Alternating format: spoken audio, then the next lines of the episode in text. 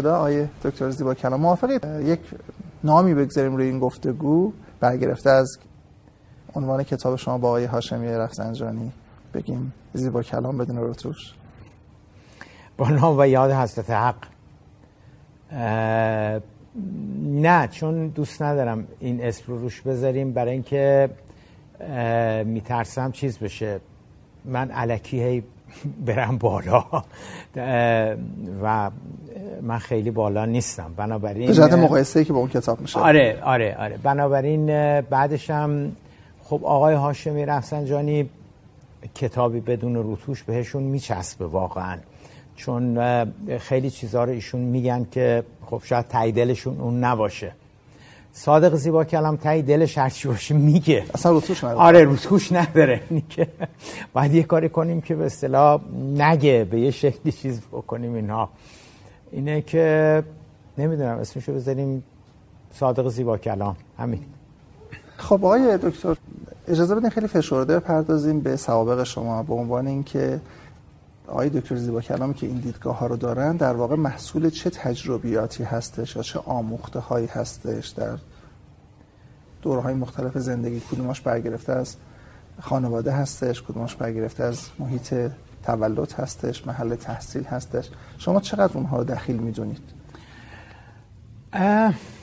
سوال سوال سختی آقای دهباشی ولی نمی‌دونم. الان وقتی برمیگردم به عقب که چی صادق زیبا کلام رو صادق زیبا کلام کرد؟ چه چیزهایی بیشترین تاثیر و تأثیرات رو تو زندگی صادق زیبا کلام گذاشته و صادق زیبا کلام رو فکری کرده صادق زیبا کلام امروز؟ قطعا انقلاب خیلی تکون داد منو و خیلی های دیگه مثل من رو مبارزات سیاسی صادق زیبا کلام مدتی زندان بود قبل از انقلاب زندانی سیاسی بود. همه اینها رو من تاثیر گذاشته بدون تردید. با اینکه سری پرشور داشت تو کنفدراسیون جلودار بود تو مبارزه علیه رژیم شاه جلودار بود. مسئول انجمن اسلامیمون بود. چرا ده ها نفر صدها نفر رو علیه رژیم شاه کرد. نمی‌دونم و و و و ولی بذارین یواشکی اعتراف کنم. هیچی بلد نبودم هیچی یاد نگرفته بودم. هیچی. منتها من میگم هیچی نمی‌دونستم و باید اضافه بکنم که ما هیچی نمی‌دونستیم. پرسشگر نبودیم ما یعنی کی؟ ما یعنی سایر دوستان انجمن اسلامی هم از من بی تر بودن. سایر دوستان کنفدراسیون هم از من بی تر بودن. خب پس شما چیکار می‌کردین؟ خیلی ساده. مبارزه می‌کردیم علیه رژیم شاه. رژیم شاه خائن رژیم شاه مزدور رژیم شاه نوکر آمریکاست. آمریکا صاحب ایرانه. انگلستان صاحب ایرانه. نفت ما رو بردن گاز ما رو بردن. فقط اسلحه به ما میدن که ما ژاندارم خلیج فارس باشیم. زندانی سیاسی داریم. اسلام رو از بین بردن. نمی‌دونم. همین.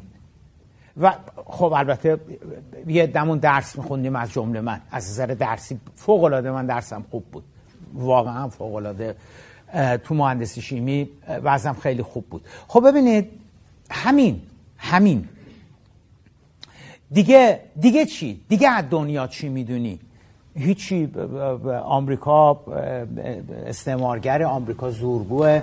نظام سرمایه‌داری زورگوه. همین. کنم شما در واقع حاصل اون مقطع زندگیتون دارین تعریف می‌کنید یا توصیف می‌کنید که خودتون و دوستانتون چگونه بودید؟ صحبت من این هستش و پرسش من این هستش که چرا این گونه بودید؟ پرسشگر نبودید؟ باب تردید رو در ذهن خودتون بسته بودید؟ چه اتفاقی میفته که آدم تو انگلستان هست و در معرض اطلاعات هست اما کنجکاوی نداره یا اونها رو تو ذهن خودش برای اینکه برای اینکه الان من خیلی با بیرحمی دارم در مورد خودم صحبت می‌کنم.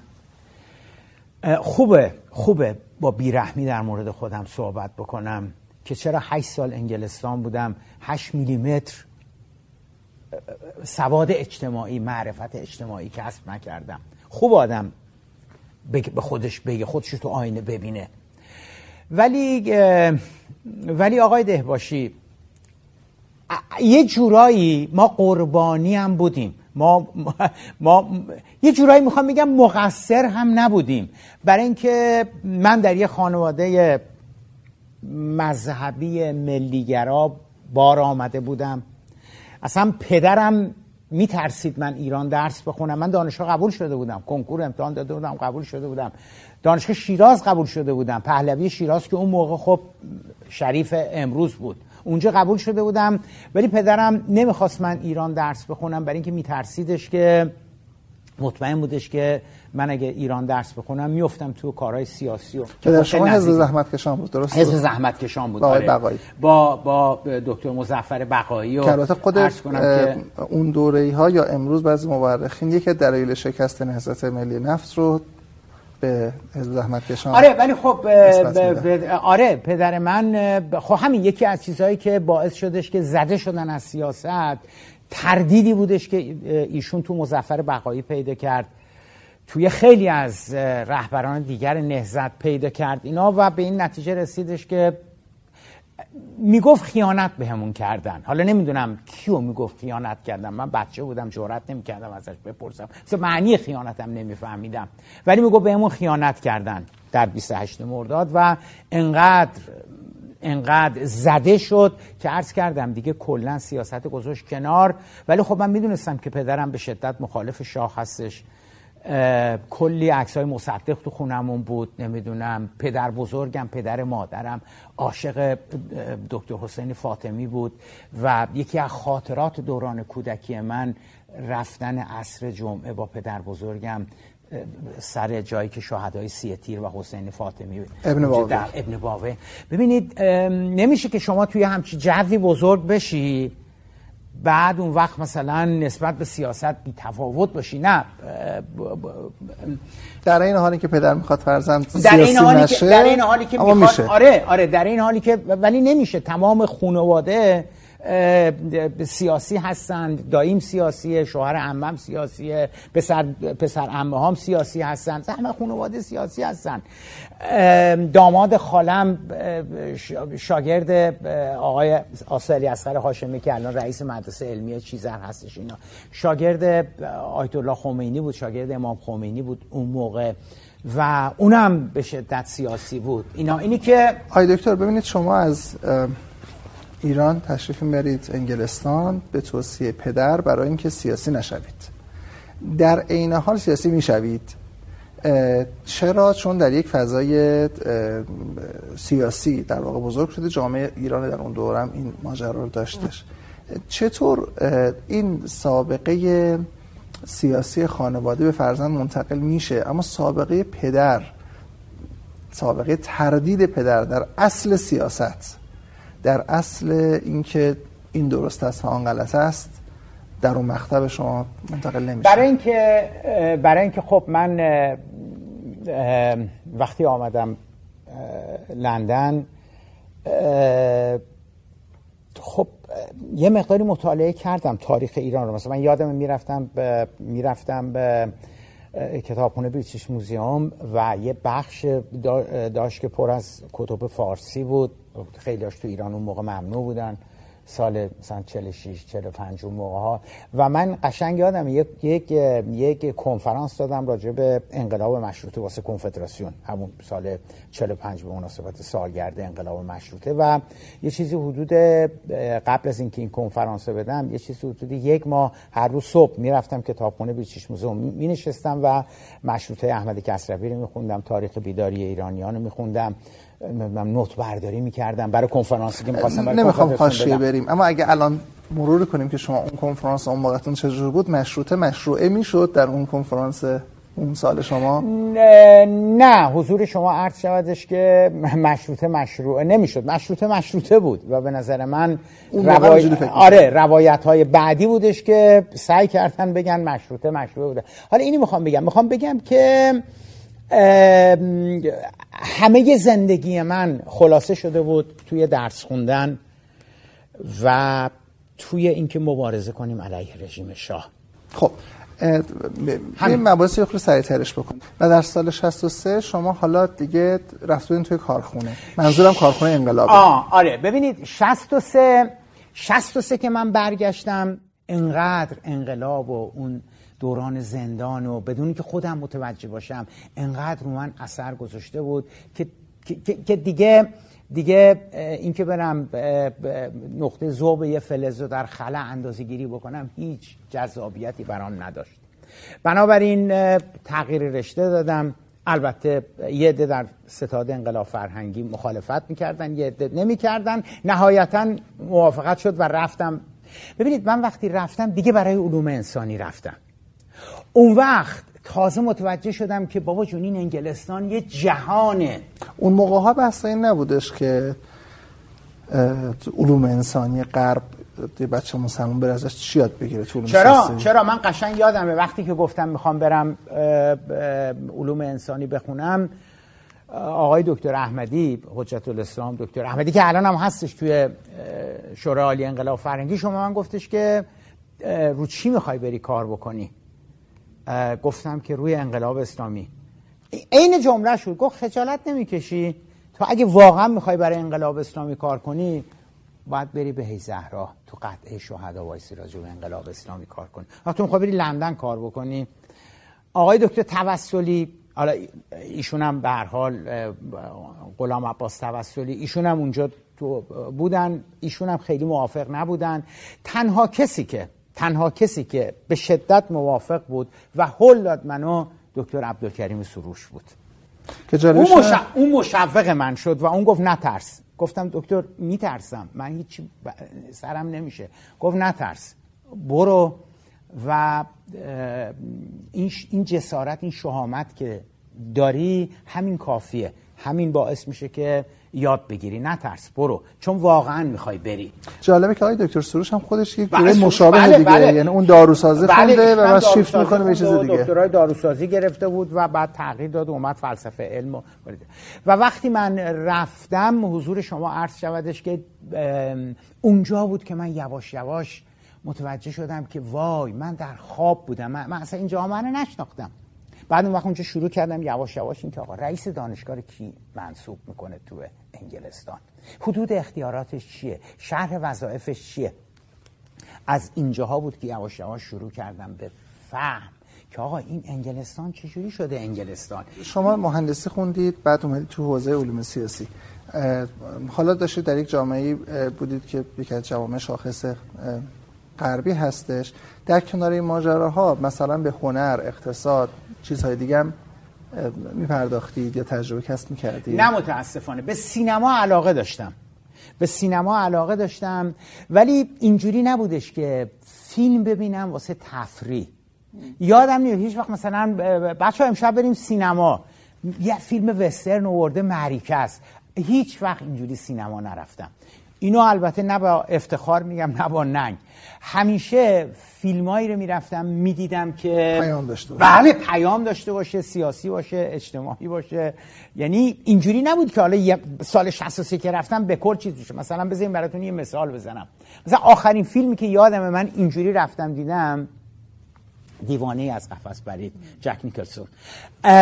خب، شاهکار بود سال 1356 و پیامش این هستش که کی دیوونه است؟ جامعه آمریکا دیوونه است. آره آره پرواز بر فراز One, One Flew Over the Cuckoo's Nest. کی دیوونه است؟ ما دیوونه هستیم یا اونایی که تو تیمارستان هستن؟ من از این بابت سوال در واقع برام پیدا شد که شما مهندسی خوندین بعد علوم سیاسی خوندین طبیعتا مباحث مثل جامعه شناسی و اینجور چیزا براتون مهم بوده و فیلم و سینما و چیزهای دیگه هم که می‌رفتین از همین منظر می‌دیدین. یعنی در واقع منظر دوم منظر علوم سیاسی. بعضی پارشون پرسش هستش که حوزه مباحثی که های دکتر زیبا کلام در رابطه باشون موضع می‌گیرن متنوع تر هستش از حوزه مطالعاتیشون یا حوزه تخصصیشون. من البته اینجا باید بگم که معمولا آقای دهباشی اینجا می‌خوام خود شیطنت بکنم. معمولا کسانی که این ایراده به هم می‌گیرن خوششون از اون حرف نیمده معمولا از تیر چراغ برق ایراد گرفتم و آدما گفتن که آقا آخه تیر چراغ برق شما راجع به تیر چراغ برق من که قطعا بدم نمیادش. من در واقع نه خب, خب خیلی وقت ببینید آیده باشه خیلی این کارو نمی‌کنن. خیلی ها می‌دونن که اگر بگی که فلان چیز بده بذارید ابستره صحبت نکنم. من یه بار برگشتم گفتم وای کیف می‌کنم وقتی ایران میبازه توی چیزهای بین المللی تو کشتی میبازه تو فوتبال میبازه. من کیف می‌کنم. بعد اصلا گفتن اینو بگیم. گفتم آره اینو بگیم هنوز که هنوزه دارن منو لعن و نفرین می‌کنن. منطقش پشتش منطقش این هستش که ما نجات پرستیم و از این پیروزی ها به نفع اون احساسات نجات پرستیمون و خود برتربینیمون سوء استفاده می‌کنیم در این, قرا... در این قرائت ما به صورت غیر معمول میهن دوست هستیم. یعنی بقیه ملت های دنیا رفتی به میهن دوستی نداره. ما نجات پرستیم ما خود برتربینیم ما خودمون از دیگران بالاتر و و بهتر می‌بینیم. یعنی بیشتر از آمریکایی خوشحال میشه وقتی بهتر ببینید بذارید بذارید حالا نمی‌خوام بحث تو بحث بشه. ببینید این داستانه که من گفتم که من دوست ندارم ما برنده بشیم وقتی ما رفتیم جام جهانی که بود؟ سال 92 بود دیگه رفت 92 بود 93 بود رفتیم جام جهانی رفتیم آرژانتین. من گفتم دوست دارم تو همون بازی های اول یکی دو تا باخت بکنیم اوت بشیم بیان بریم دنبال کار زندگیمون که این این این مصیبت رو به راه انداخت که تو دهنت می‌زنیم نمی‌دونم فلان فلان اینا. ببینید من درست گفتم آقای ده باشیم برای اینکه وقتی که با آرژانتین مسابقه دادیم و هم یه دونه دو تا گل خوردیم ملت ریختن تو خیابون. یادتونه؟ و فلان اینا. من تو خونه بودم. در انگلستان پیش نمیاد. نه اجازه بده اجازه. من تو خونه بودم. من تو خونه بودم وقتی این اتفاق افتاد. نرفتم تو خیابون مثلا. بگم او دیدی ما مثلا آرژانتین فقط تونست یه گل به ما بزنه. اینا. من نکردم این کارو. بعد بعد تو خونه که بودم بعد که بازی تموم شد ملت ریخته بودن تو خونه تلویزیون یه آهنگ پخش کرد تلویزیون جمهوری اسلامی. شما دیویس بار شنیدی. ببینید منم این آهنگ رو البته قبلا شنیده بودم ولی دیگه اون شب کامل شنیدم. تو آهنگ پوریای ولی هست کوروش هست داریوش هست علی ابن ابی طالب هست رستم هست افراسیاب هست. فتح نمی‌دونم فلان چیز ایرانیا هست. این نجات پرستیه من ندیدم که انگلستان در یه مسابقه پیروز بشه و سرودی که پخش می‌کنن آهنگی که بعدش پخش می‌کنن شکسپیر رو بیارن پیروزی انگلیسا تو جنگ داردانه رو بیارن ناپلون رو تو واترلو شکست دادن رو بیارن نیوتون رو بیارن. تو سرودشون نمیارن اما وقتی که حداقل در مورد فوتبال وقتی داریم مثال می‌زنی تماشاگرهای انگلیسی و اون کسانی که خب ما در تو ایران هم صحبت می‌کنیم در تو تماشاگر و علاقه‌مندان به فوتبال صحبت می‌کنیم. نه مثل من و شما کسانی که انقدر براشون هیجان انگیز نیست. اگر بخوایم اینو مقایسه کنیم بین تماشاگرها و هوادارهای فوتبال در ایران و بریتانیا اونا که خیلی متعصب تر هستن شهر رو نابود می‌کنن. هر کشوری که تیم انگلستان مسابقه داره یکی از دغدغه های امنیتیش این هستش که بعد از مسابقه قبل از مسابقه اگر انگلستان ببره ببازه چه اتفاقاتی توی شهر میافته؟ این اصلا قابل مقایسه نیستش مثلا با مردم ما که شادی دارن می‌کنن در خیابان ها آقای دهباشی یه بحث مفصل به وجود میاد چون بگذاریم. آقای دکتر شما یه بار اگر اشتباه نکنم توی برنامه تلویزیونی گفتیم که من با تک تک سلول ها بدنم لیبرال هستم. و هم برنامه بود که رضا صحبت کردید. آره. واقعا فکر می‌کنم مستاق درستی باشه سخن درستی باشه در رابطه خود شما چون که شما حتی اون میزان سختگیری که پدر در رابطه با شما داشت و در رابطه با فرزندانتون نداشتین. نه نه نه اصلا نداشتم. بذار این جمله تصیب بکنم. من با تک تک یاخته های بدنم لیبرال هستم. یعنی تک تک یاخته ها سلول ها کروموزوم ها ژن های من لیبرال هستش. چون من چون من این این محصول اون اون هفت سال دفعه دوم بود که رفتم انگلستان و درس خوندم. اون منو لیبرال کرد. بعد اونو از بین برد بعد اونو یه جوری چیز کرد. چون می‌دونید آقای آقای آقای دهپاشی می‌دونید چه اتفاق بدی افتاد؟ اتفاق بدی که افتاد این بودش که تو اون هفت سال من متوجه شدم خیلی از تفکرات من خیلی از تفکرات سیاسی من راجع به انگلستان راجع به آمریکا راجع به نظام سلطه راجع به جنگ ویتنام راجع به مشروطه راجع به رضا من متوجه شدم خیلی هاش غلط بوده. و هیچ مبنایی نداره. هرچی بیشتر خوندم یه شب دیر وقت بود. چون شبا تا دیر وقت میشستم تو کتابخونه مطالعه می‌کردم. خب یکی از کارام این بودش که آثاری که دیگران در مورد ایران نوشته بودن حسب مورد می‌خواستم و برام دانشگاه می آورد کتابخونه می آورد بعد یه شب داشتم دیگه یواش یواش باید تعطیل می‌کردیم میمدیم بیرون. ساعت 9 ده اون موقع ها می‌شد. یک کتابی برام کتاب نبود یه رساله بود. یه رساله بود که خواسته بودم و کتابخونم اوورده بود. نشسته بودم اونو میخوندم. ورق می‌زدم. یه رساله دکترا بود مال یه انگلیسی. سال 1946 47 48 اون موقع ها. یعنی بعد یعنی... از جنگ جهانی دوم آقای دکتر یکی از از این صحبت می‌خوام استفاده کنم و یک گمانی که به ذهن من می‌رسه شاید به ذهن خیلی ها برسه رو مطرح بکنم که احتمالا باش موافق نیستیم و اون که آقای دکتر زیبا کلام وقتی که از چیزی خوشش میاد تا ته خط میره. اگر بدش بیاد تا ته خط میره و تعمیم میده. یعنی اگر قائل به این باشیم که فرزن انگلستان وجوهی داره و از این وجوه یک وجهش علاقه محافل دانشگاهی و دانشگاهیان و پژوهشگران انگلیسی به علم به ماهو و علم هستش.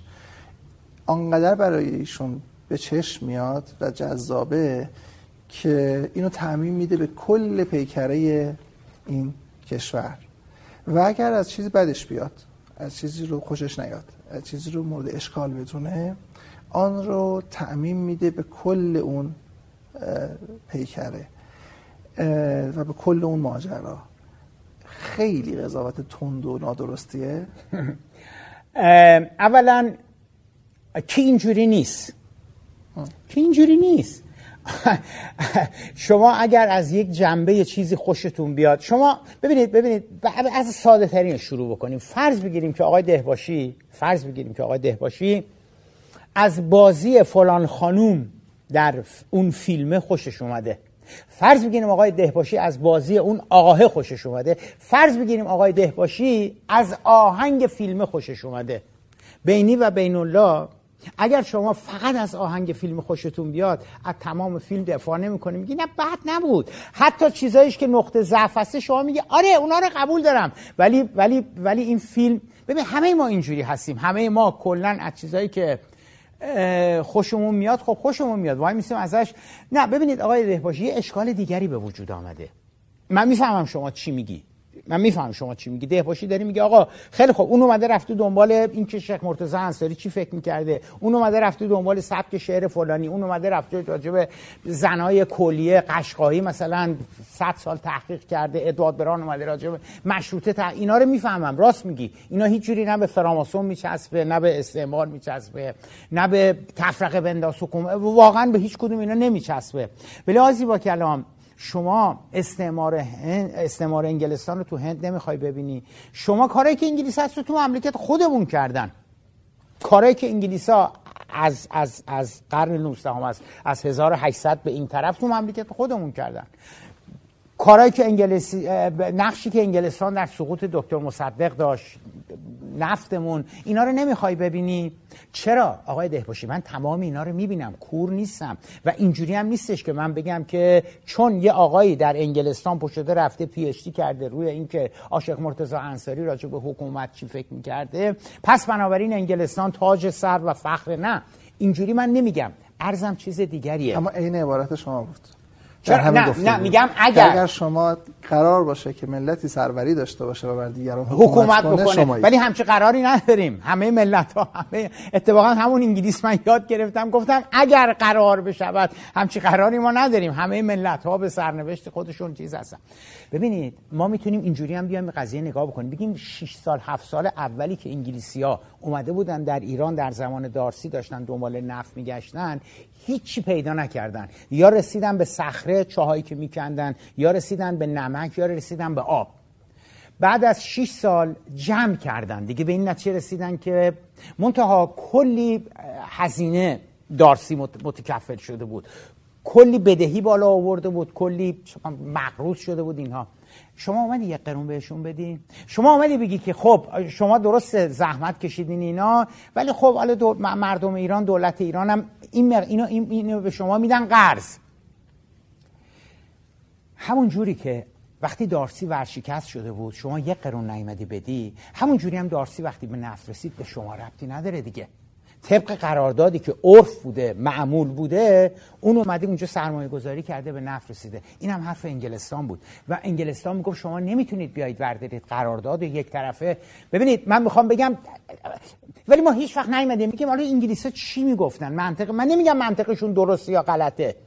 بله من برای انگلیسی خیلی پاسخ دارم. الان نمی‌خوام وارد بحثش بشم. آقای دکتر اجازه بدید وارد بحث خیلی نشیم. تو من اگر فقط به جهت اطلاع مخاطبانی که شاید از این بحث بی اطلاع هستند من این رو اضافه کنم. اگر شما موافق هستین ازش گذر کنیم. اگر موافق نیستین که لطفا توضیحتون رو بفرمایید که البته سخن دکتر مصدق و قانون ملی شدن سلطنت و همینطور اون آیین اجراییش هرگز این نبوده که ایران هیچ گونه حقی رو بابت خسارت بابت قرامت بابت هزینه هایی که پیش از اون دولت انگلستان انجام داده بوده چه در شرکت های انگلیسی انجام داده بودن چه در مرحله اکتشاف چه در مرحله بازاریابی چه در مرحله پالایش اینها رو پرداخت نمی‌کنه. آقای انگلستان بناش در اون دوره مزاک...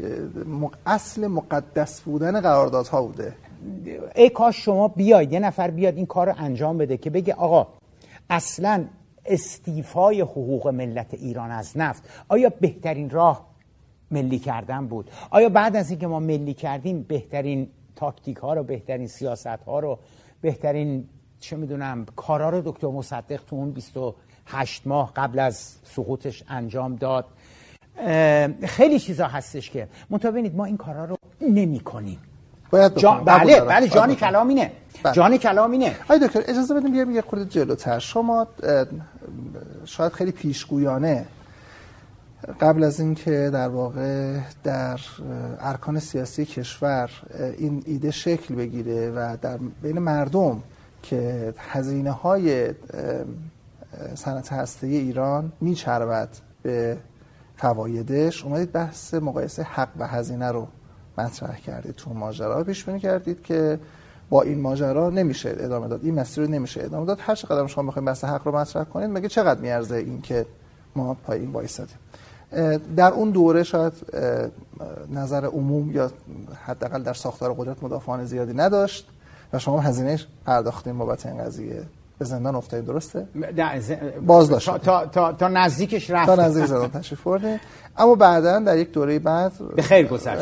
رئیس جمهور ایران در واقع خودش مدافع این نگاه شد و رفت و اون چیزی شکل که در قالب برجام مطرح شد. و امروز وقتی که برجام مورد انتقاد واقع میشه حتی اون جاهایی که تعهدات طرف مقابل انجام داده و انجام نداده یا با تاخیر انجام داده به کندی انجام داده یا اصلا کلا زده زیرش باز شما این پرسش رو مطرح می‌کنید که میگه گزینه مقابلش چی بود گزینه مقابلش آیا ادامه دادن همون مسیر بود و اینکه در تولید نفت ایران به صفر برسه 20 درصد 20 درصد کم بشه و به صفر برسه ادامه جنگ کشمکشی که ممکن بود یک سرش خدای نکرده به اقدامات نظامی علیه بله. ایران بکشه بله. و این رو مطرح می‌کنه و در این چهار شد می‌بینید اجازه من یک نظر اقراق شده و در این حال تند رو مطرح کنم که اقراق و تندیش رو از این قضیه بگیریم.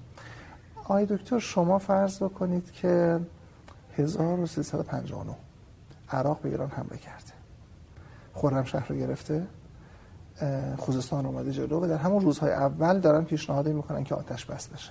از گوشه ذهنتون نمیگذشتش که برای نجات کل ایران شاید ما بلو مقطعی بد نیستش که بگیم حالا این خورم شهر شما داشته باشین تا یک زمانی که ما وضعمون خوب شده ازتون پس می‌گیریم. آیا واقعا این نظره که خود من اذعان دارم که مبالغه شده هستش اون موقع تو ذهن نمیومد که عراق مصالحه کنیم؟ حالا به جهنم اهواز خورم شهرم رفتن بذاریم هم وقت قوی ازشون پس می‌گیریم نه آقای چون چشم اندازی نبود برای اینکه ما بتونیم پسش بگیریم. ببینید ببینید ما مشکل اساسیمون در نگاهمون به هستی به جهان به تاریخ به انقلاب اسلامی به رژیم قبل از انقلاب اسلامی به حکومت رضا شاه به حکومت محمد رضا شاه به هسته‌ای به جنگ تمام قد ایدئولوژیک هستند. و نگاه ایدئولوژیک یک نگاه معیوب یک نگاه ناقص یک نگاه مغرزانه است. نگاه ایدئولوژیک به جنگ باعث شده که ما در این از, از سی یک شهریور 59 که عراق به ایران حمله کرد تا به امروز فقط یک روایت و یک قرائت از جنگ داریم. در سلسله توطعه هایی که آمریکا علیه انقلاب اسلامی ایران انجام داد و در تمامش ناموفق بود و شکست خورد بعد رفت سراغ جنگ. به صدام گفت صدام تو که نوکر من هستی عامل من هستی مزدور من هستی بیا به جمهوری اسلامی ایران حمله کن. صدام هم گفت سمعا و طاعتا حمله کرد چون مزدور بود نوکر بود.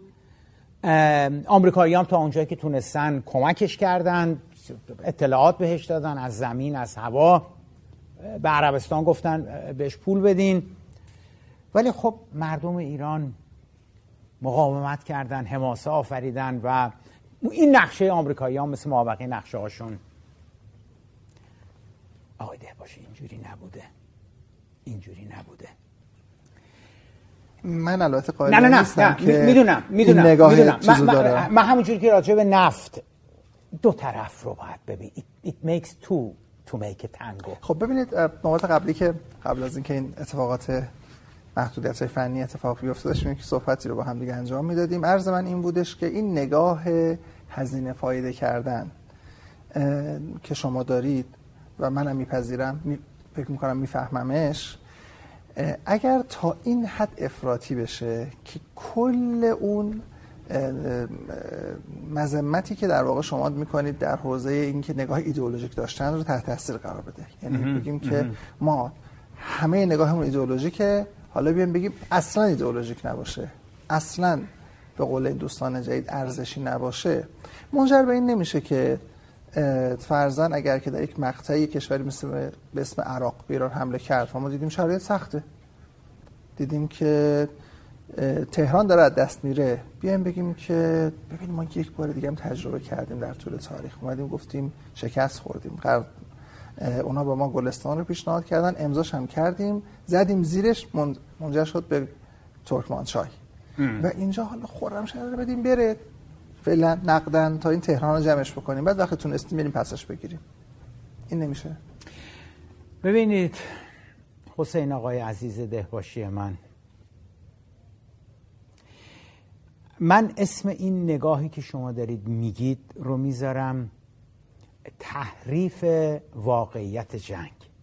من نمیگم که آری جنگ قابل پیشگیری بود یا نه. آری می‌شد جلوی جنگ رو گرفت. نظام جمهوری اسلامی ایران شورای انقلاب مجلس مرحوم امام خمینی می‌تونستن می‌تونستیم کارهایی بکنیم که صدام به ما حمله نکنه. من نمیگم آری نمیگم نه. نمی‌شد. هر کاری ما می‌کردیم بازم صدام حمله می‌کرد و هیچی من فقط سوال طرح سوال دارم می‌کنم. منتها این یه چیزی رو وقتی که مطمئنم. اگر هم می‌شد که جلوی جنگ رو ما بگیریم جمهوری اسلامی ما ایرانیان بگیریم یه قرون یه پول سیاه هم ما تلاش نکردیم که عراق به ما حمله نکنه. آقای دهباشی عزیز حسین جون قربونت برم. قربونون هم اسمت برم. شما داری یه سری چیزایی رو مطرح می‌کنی میگه آقا زیبا کلام میگه خرمشهر می‌دادیم می‌رفت. همون جوری که امروز میگه هسته ای رو می‌دادیم می‌رفت. من دارم میگم که ما هیچ تلاشی نکردیم که جلوی جنگ رو بگیریم. این خیلی حرفه. های دکتر این بحث شما در این حال که بسیار پرسش مهمی هستش و یافتن پاسخ این پرسش به, به باز شدن بسیاری از گره ها در نوع روانشناسی اجتماعی ما ایرانی رو کمک می‌کنه. اما پاسخی به سوال من نیست. من خیلی ساده من خیلی ساده میگم آقای دهباشی شما مگه نمیگی که اجازه ندید سوال غیر توریک بکنم. شما علت این که در مقطع مذاکرات کردستان نظرتون مورد اقبال واقع نشد مورد پذیرش واقع نشد آیا جز این بودش که اون تیم فکر میکردش که نظر شما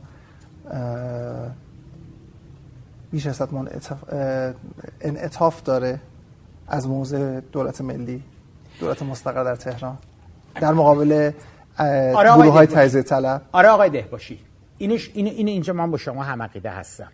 ولی ولی بدون رو درباسی باید بگم به طرف من یعنی دولت جمهوری اسلامی شورای انقلاب دولت موقت مرحوم مهندس بازرگان که من رو فرستاده بود برای کردستان یواش یواش به من اعتماد دیگه نداشت. چرا؟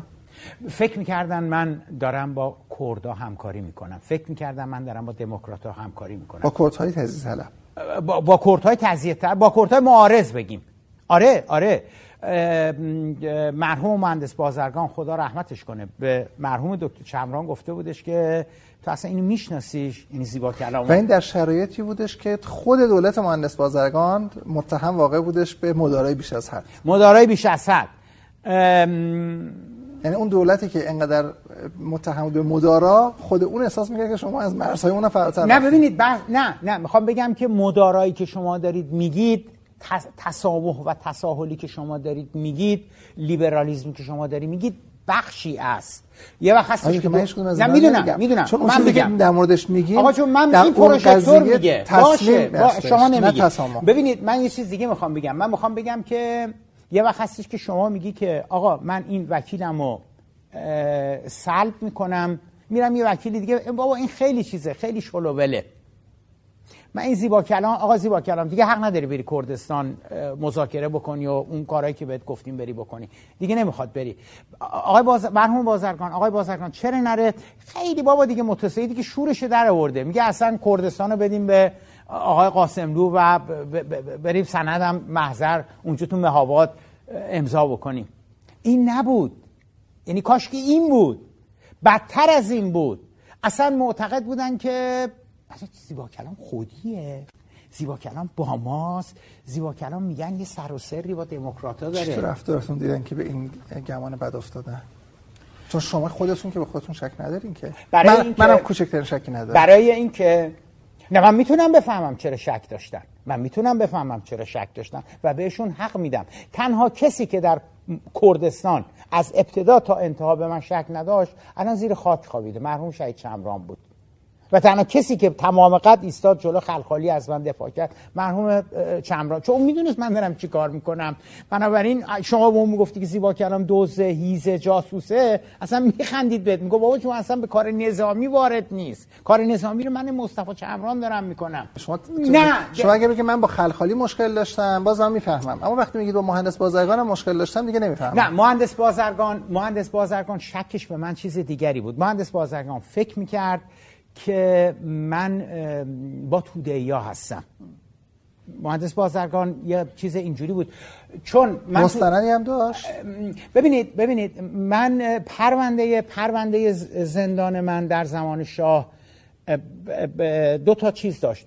یه کنفدراسیون بود بخشی از فعالیت های بخشی از اوراق پرونده من خیانت های من بخشش کنفدراسیون بخشش انجمن اسلامی بود. نیم ترکستان بود نیم ابیانه. وقتی من فرستادن من شش ماه هفت ماه آخر زندانم اوین بودم. یعنی سال 55 اوین بعد از جریان سازمان مجاهدین که اعتراف کردن که ما مارکسیست شدیم اینا بچه مسلم آفرین تغییر موازه بچه مسلمون ها با چپی ها جدا شدن کامل دیگه. یعنی این اتاق بچه مسلمون ها بودن اون اتاق چریک های فدایی خلق بودن. حالا البته سازمان مجاهدین بیچاره ها اینا هم گیر کرده بودن. بعضیاشون اینجا بودن بعضیشون اونجا بودن. من رو وقتی بردن من, من رو وقتی بردن اوین بر اساس پروندم که کنفدراسیون بود و فلان اینا اول که خب انفرادی بودم. حدود دو ماه دو ماه و نیم سه ماه انفرادی بودم. بعد که بردنم تو بند اید شد دیگه. گفتن بفرستیمش تو بند. به اعتبار کنفدراسیون من فرستادم پیش پیش بند چپیا. حتی شما سوابق چپ هم داشتین توی کنفدراسیون. سوابق آقا کنفدراسیون اصلا چپی بود یا اصلا اینجوری بگم گرایشات شما گرایشات مارکسیستی هم ببینید ببینید تعارف بزنید کنفدراسیون چپ بود. چپ مارکسیستی. بله چپ یعنی رهبران کنفدراسیون به تدریج که ما به اواخر دهه چهل و اوایل دهه پنجاه می‌رسیم مارکسیست بودن. قبلا جبهه ملی بودن نمی‌دونم دکتر دکتر یزدی بود ابوالحسن بنی سعد بود صادق قطبزاده بود. خیلی مارکسیست نبود. ولی به تدریج شد. به تدریج بچه مسلمان ها هیئت تو کنفدراسیون اومدن بیرون. رفتن اتحادیه های اسلامی رو درست کردن. و شما بله. اما شما موندن. من موندم. من موندم و بعضی های دیگه هم موندن بحث فراموش حالا ببینید ببینید ببینید صورت مسئله این بودش که تو اون سه چهار ماهی که من تو اون بند بودم خب من با من با یه سری از سران حزب توده که اینا رو رویا برای من بودن خب من با اونا نشست و اصلا افتخار می‌کردم. من تو اتاق اینا هستم. کیا بودن؟ بچه های چریک های فدایی خلق بودن. ناصر کاخساز بود نمی‌دونم شکرالله پاک نجات بود. می‌دونید بچه های سیاهکل بودن و صابر صابر محمدزاده بود آصف رزدیده بود. اینا قولای حزب توده بودن که بقایای حزب توده که همچنان خب من با اینا میگشتم و نمی‌دونم اینها. ظاهرا ساواک مثلا چیز کرده بود که آقا این روابطش خیلی هم بد نیست با این سران چپ.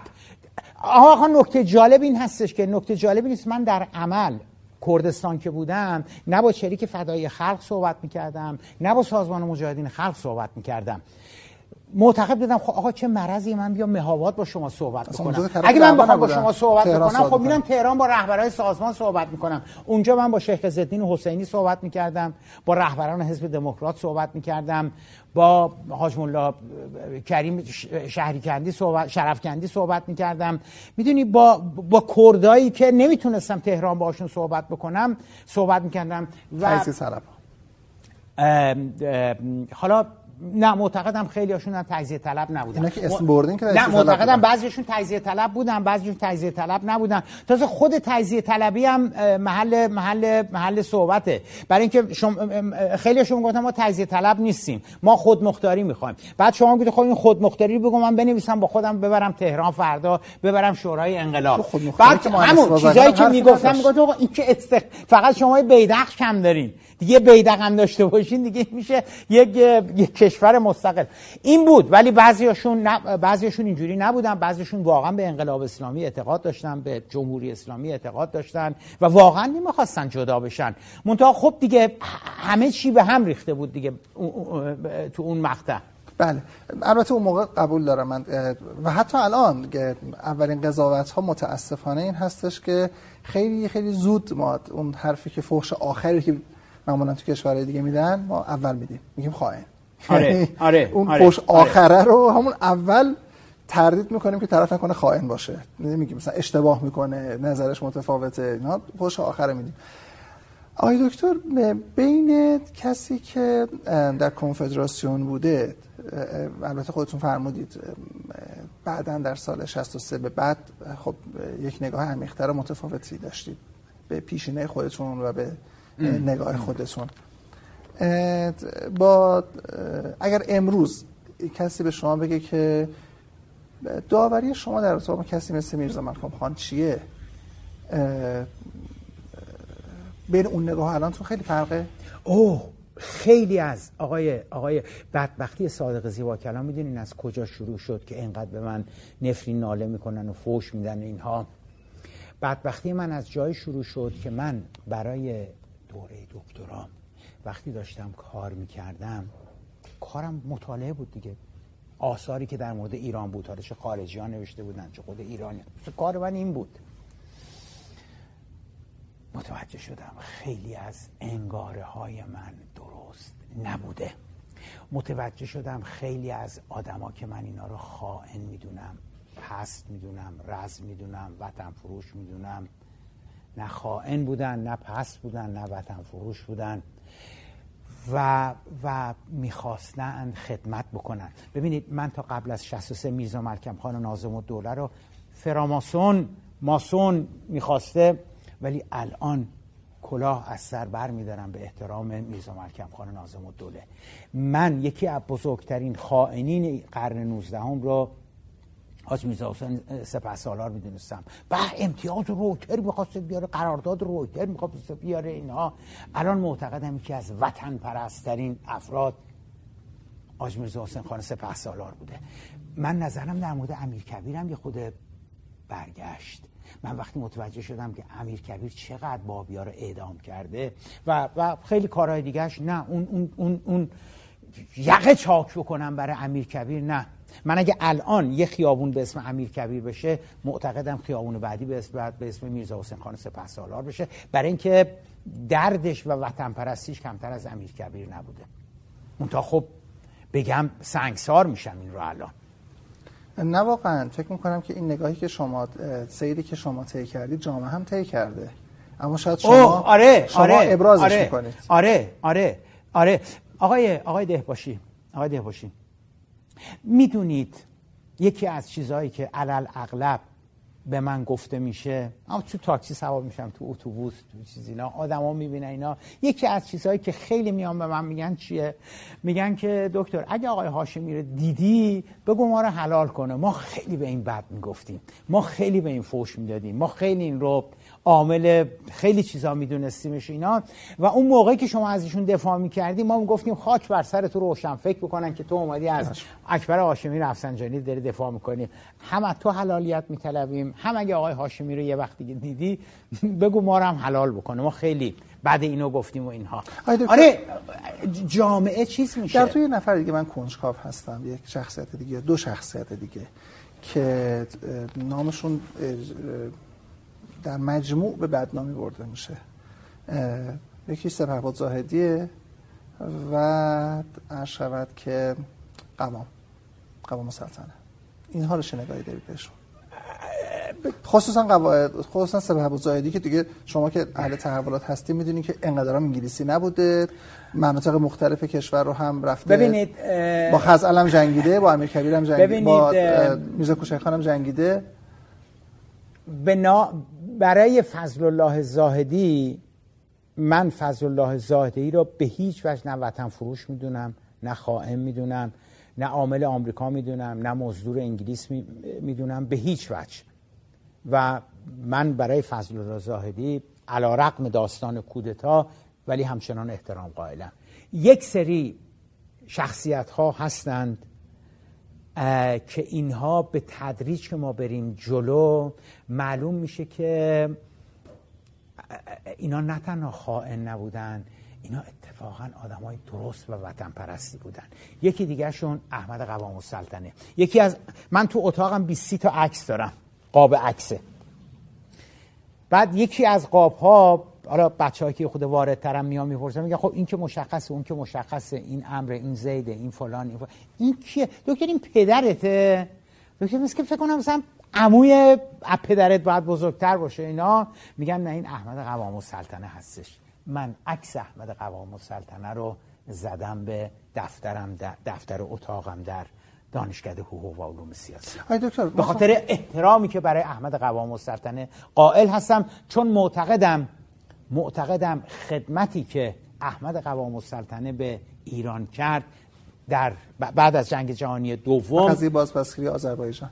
بدون اینکه گلوله شلیک بشه آذربایجانی گرفت و می‌تونست با با خونریزی و مصیبت های خیلی خیلی بیش ولی با عقل و با کیاست جلوش رو گرفت. آی دکتر تو همین گفتگو یک در واقع پرسشی رو در تو شما یک اگه بخوام تون بگم یک اتهامی رو در تو شما بهش پرداختیم بابت اینکه شما وقتی از یکی خوشتون بیاد تا ته خط میرید.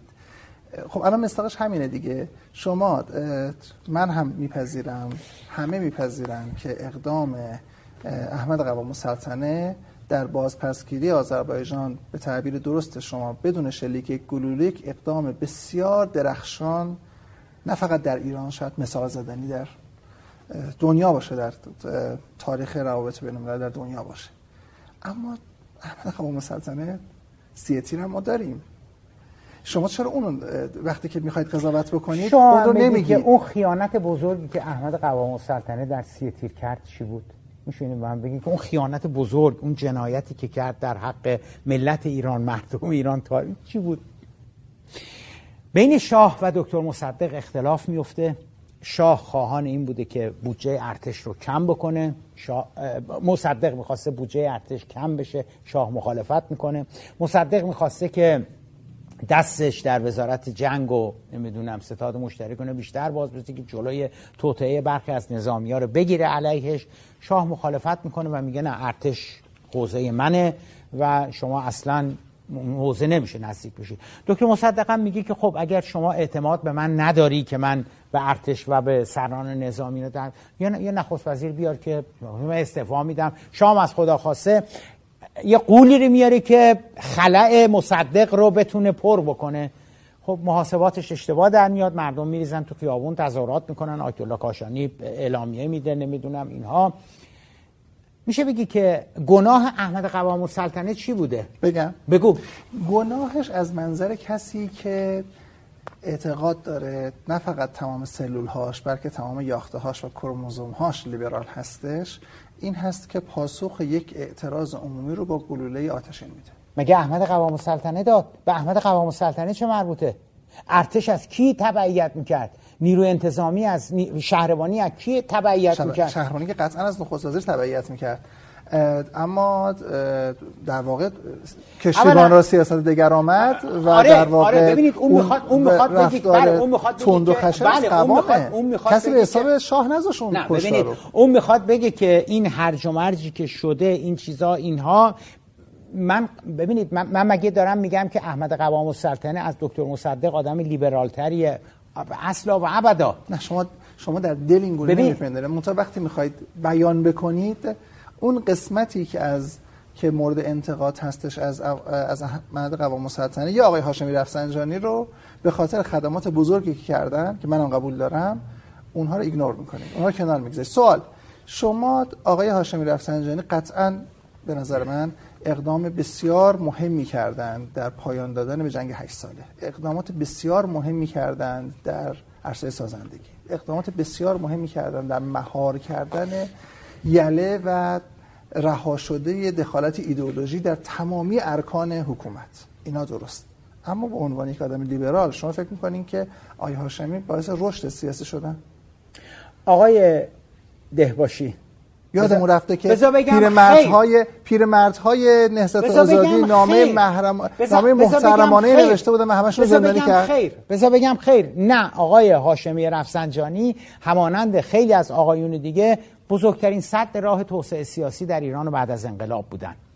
اما اما شما نمیگید نه حالا اجازه بده اجازه بده اجازه بده یکی از بیشترین عمده ترین و گزنده ترین انتقاداتی که من من صادق زیبا کلام که میگم هاشمی رفسنجانی در جنگ بزرگترین خدمت رو به مملکت به ایران کرد با آقای هاشمی رفسنجانی بود که آقای هاشمی رفسنجانی می‌دونید اگر که شما اون روزی که سال 58 سال 59 مرگ بر بازرگان گفتن تو نماز جمعه شما قدرتت خیلی زیاد بود آقای هاشمی. نماز جمعه جسری گرفته بودی وایستاده بودی داشتی نماز جمعه میخوندی و جمعیت گفتن مرگ بر بازرگان پیر خرفت ایران. شما خیلی ملایم گفتی که حالا مرگ بر بازرگان نگیم ایشون خیلی مستحق این شعار نیستن. ولی باید خیلی محکمتر می ایستادی چون اگر هیچ کس نمی‌دونست تو اون نماز جمعه اکبر هاشمی رفسنجانی میدونستش که مهندس مهدی بازرگان حافظ قرآنه. مهندس مهدی بازرگان شریفترین پاکترین متدینترین وطن پرسترین مردی هستش که تو دیویست سال اخیر در سپهر سیاسی ایران آمده. اونا نمی‌دونستن اونایی که مرگ بر بازرگان می‌گفتن. ولی اکبر هاشمی رفسنجانی می‌دونست. و شما سکوت کردید یکم فراتر نه نه اجازه بدید. نه نه میگم یکم فراتر بریم. ببینید اونجا ایشون می‌تونه بگه که دستم بسته بود شرایط اول انقلاب بود. اونا گفتن من نگفتم هر چیزی. ایشون وقتی رئیس جمهور بود یک نامه کاملا نه حالا اجازه بدید اجازه بدید. اجازه بدید اینو تمامش بکنم. زندان؟ چرخ گشت آقای هاشمی رفسنجانی. چرخ گشت چرخ گشت چرخ گشت. الان سال 58 شد سی سال بعدش شد سال 88 تو همون نماز جمعه گفتن مرگ بر هاشمی رفسنجانی. شما انقدر معرفت داشتی که من من کنون بگی که مرگ بر بازرگان مستحق ایشون ایشون سزاوار مرگ بر نه حداقل اینو گفتی. ولی امام جمعه سال 88 حتی نگفت مرگ بر هاشمی رفسنجانی نگید. ایشون مستحق و سزاوار مرگ نیستن. اگر آقای هاشمی رفسنجانی شما اون روز یه مقداری قرص محکمتر ایستاده بودی و جلوی مرگ بر بازرگان بودن رو گرفته بودی شاید امروز مرگ بر هاشمی رفسنجانی گفته نمی‌شد. این به نظر من شاهکار انتقاد هستش به اکبر هاشمی رفسنجانی. این می‌دونی یعنی چی؟ این یعنی آقای هاشمی رفسنجانی وقتی قدرت داشتی یه پول سیاه خرج توسعه سیاسی خرج آزادی بیان آزادی اندیشه نکردی. بله اون نامه هم که سران نهضت آزادی نوشتن سال 69 70 گرفتنشون نمی‌دونم آقای سباقیان مدتی مدت زیادی بازداشت بودن آقای مهندس صحابی بود نمی‌دونم و غیره. آره بزرگترین ببین من میگم بزرگترین خدمت رو کرده آقای هاشمی رفسنجانی. در این حال میگم بزرگترین انتقاده که به من بزرگترین انتقادی که به آقای هاشمی رفسنجانی وارد می‌کنم این هستش که بعد از 22 بهمن که قدرت داشتی برای آزادی نایستادی. برای دموکراسی نایستادی. برای انتخابات آزاد نایستادی. برای آزادی مطبوعات نایستادی. برای اینکه اوین رو با خاک یکسان بکنن که دیگه زندانی سیاسی اون تو نباشه نایستادی. و اتفاقا نه فقط ایشون نایستاد بلکه آجر رو آجر گذاشت. آجر رو آجر گذاشتی نه ولی چوبشم خوردی. چوبشم خوردی. کی باور می‌کرد که و امروز تصورتون این هستش که اگر با این عبرت ها خب البته یک جور چیزه یک جور سخت پیشگویی ماجرا. فرض بکنیم که آقای هاشمی رفسنجانی در انتخابات گذشته رد صلاحیت نشده بودن. من نمیگم اون آدمایی که رد صلاحیت کردن با این بچه های هاشمی مشکل داشتن. اما فرض کنیم که رد صلاحیت نشده بودن امروز رئیس جمهور ایران بودند فکر می‌کنید که با عبرت از اون نماز جمعه سال 58 با عبرت از دور ریاست جمهوریشون توسعه سیاسی براشون موضوعیت جدی داشت؟ من معتقدم که همون جوری که صادق زیبا کلام کشیده خورد و یه سری چیزها رو یاد گرفت و فهمید. فهمید میرزا ملکم خان نازم الدوله خراب نیست. حاج میرزا حسین سپه خراب نیست. احمد قوام السلطنه خراب نیست. علی امینی خراب نیست. سید زیادین تبا خراب نیست. و فهمید که آزادی چقدر ارزش داره. دموکراسی چقدر ارزش داره. قانون حکومت قانون حاکمیت قانون چقدر ارزش داره. صادق زیبا کلام که اینجوری نبود که عزیز من من که خودم به شما گفتم گفتم سال 45 46 8 سال صادق زیبا کلام انگلیس بود. نتونست نتونست کوچکترین درکی از از جامعه انگلیس بکنه. اما به تعبیر ولی یه فرق جدی داره. چون ولی... که شما میگید که من این رو نمی‌دونستم و بعدا دانستم. اما خودشون میگین که همان زمانی که آقای هاشمی در مقابلشون شعار مرگ بر بازرگان می‌دادن در همون زمان هم آقای هاشمی می‌دانست. یعنی آره، مشکل دانستن آره، نبود. نه نه ببینید ببینید یه چیز دیگری می‌خوام بگم. می‌خوام بگم که فقط صادق زیبا کلام نبود که یه چیزایی رو یاد گرفت. من معتقدم که اکبر هاشمی رفسنجانی امروز شهریور 95 من معتقدم که اکبر هاشمی رفسنجانی از شهریور 75 از شهریور 65 از شهریور 55 خیلی فاصله گرفته. خیلی چیزها رو فهمیده خیلی چیزها و دگرگون شده. حالا دیگه انقدر باش نزدیک نیستم که بدونم میزان دگرگونی چقدر هستش علایمش. آره آره آره. ببینید ببینید ببینید. شما اگر سال 65 با آقای هاشمی رفسنجانی می‌گفتی آزادی بیان می‌گفتی انتخابات آزاد می‌گفتی حاکمیت قانون می‌گفتی قوه قضاییه مستقل آقای هاشمی رفسنجانی نگاه به رئیس دفترش می‌کرد که ببرینش دیگه. اینکه کی آوردینش اینها؟ الان به خاطر نیست که پیاده است. امروز اگر شما با آقای هاشمی رفسنجانی این چیزها رو بگی حتی اقلش اینه که دیگه به رئیس دفترش نگاه نمی‌کنی که به این بگی. می‌دونی چرا؟ چون پسرش باید میافتاد زندان ده سال دخترش باید میافتاد خودش باید رد صلاحیت می‌شد حسین مرعشیش باید میافتاد زندان. غلام حسین کرباسیش باید میافتاد زندان در جمهوری اسلامی که خودش تأسیس کرده تا بفهمه که حاکمیت قانون یعنی چی. دکتر پرسش من مهمه. امروز اگر مسئول دفترشون نگاه نمی‌کنه که این مهمانان محترم موضوعش رو بخواید به خاطر صرفا این هستش که این تجربه رو با گوشت و پوست خودش و در طور نزدیکان خودش تجربه کرده یا اگر که همین الان این کاراکتر دوباره عوض شه. این پیاده سوار شه. و تمامی اون ابعاد اون ارکان دیگه نه فرزندی زندان باشه نه اینجور چیزها برای اینکه دور از جون آقای دکتر زیبا کلام دختر آقای زیبا کلام مثلا برای مصاحبه دعوت نشه برای بازجویی دعوت نشه باز هم برافروخته میشه. نه ببینید من می‌خوام بگم اینجا پوینت من تغییر می‌کنه. من ببینید ببینید من, من, من سوال شما رو می‌فهمم. سوال شما رو می‌فهمم. من خودم من خودم معتقدم من خودم معتقدم که در ایران یه سنت حمیده تاریخی هستش که همه آدما وقتی از قدرت بیرون هستن همشون آزادی خواهن همشون چه چپش چه اسلامگراش. شما این آقایون اسلامی که امروز در قدرت هستن برگردید برید ببینید زمانی که در قدرت نبودن در ستایش آزادی مردم کرامت انسانی چی می‌گفتن و الان چی دارن میگن؟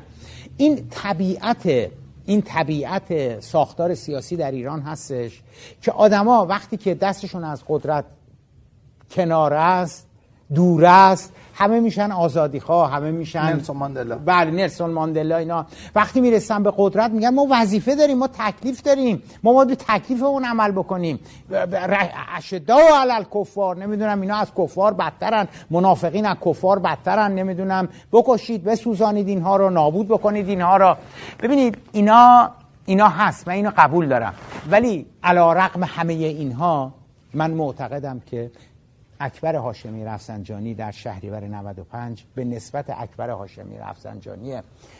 حتی می‌خوام بگم 85 ده سال پیش خیلی فرق کرده. شما اگر سال 60 1360 به ابراهیم اسخرزاده می‌گفتی که آزادی دموکراسی حقوق بشر همه ابراهیم اسخرزاده میخندید به شما. شما اگه به مصطفی تایزاده می‌گفتی حقوق بشر میخندید بهت. مصطفی تایزاده طرفداران جبهه ملی جمع شده بودن تو میدون فردوسی. فکر می‌کنم سال 59 یا 60 باید باشه. جمع شده بودن تو میدون فردوسی. امام گفته بودش که اینا سر قضیه قصاص نمی‌دونم دعوایی شده بوده اینا. اینا قرار بودش که تو میدون فردوسی جمع شد بعد که امام گفتش که اینا قصاص آوردن زیر سوال قرآن آوردن زیر سوال اینا اینا نیومدن. جمع نشدن. بعد مصطفی تاجزاده و رفقاش با موتور گاز می‌دادن می‌گفتن ملیا کوشن مابقی جواب می‌دادن تو سوراخ موشن.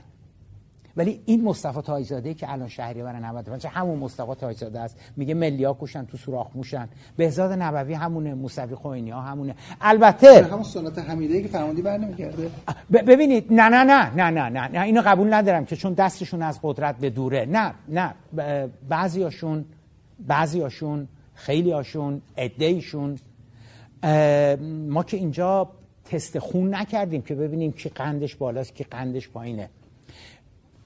اصولا اصولا اولین بندش این هستش که شما از تندروی از رادیکالیزم فاصله بگیری این تیکش رو می‌فهمم.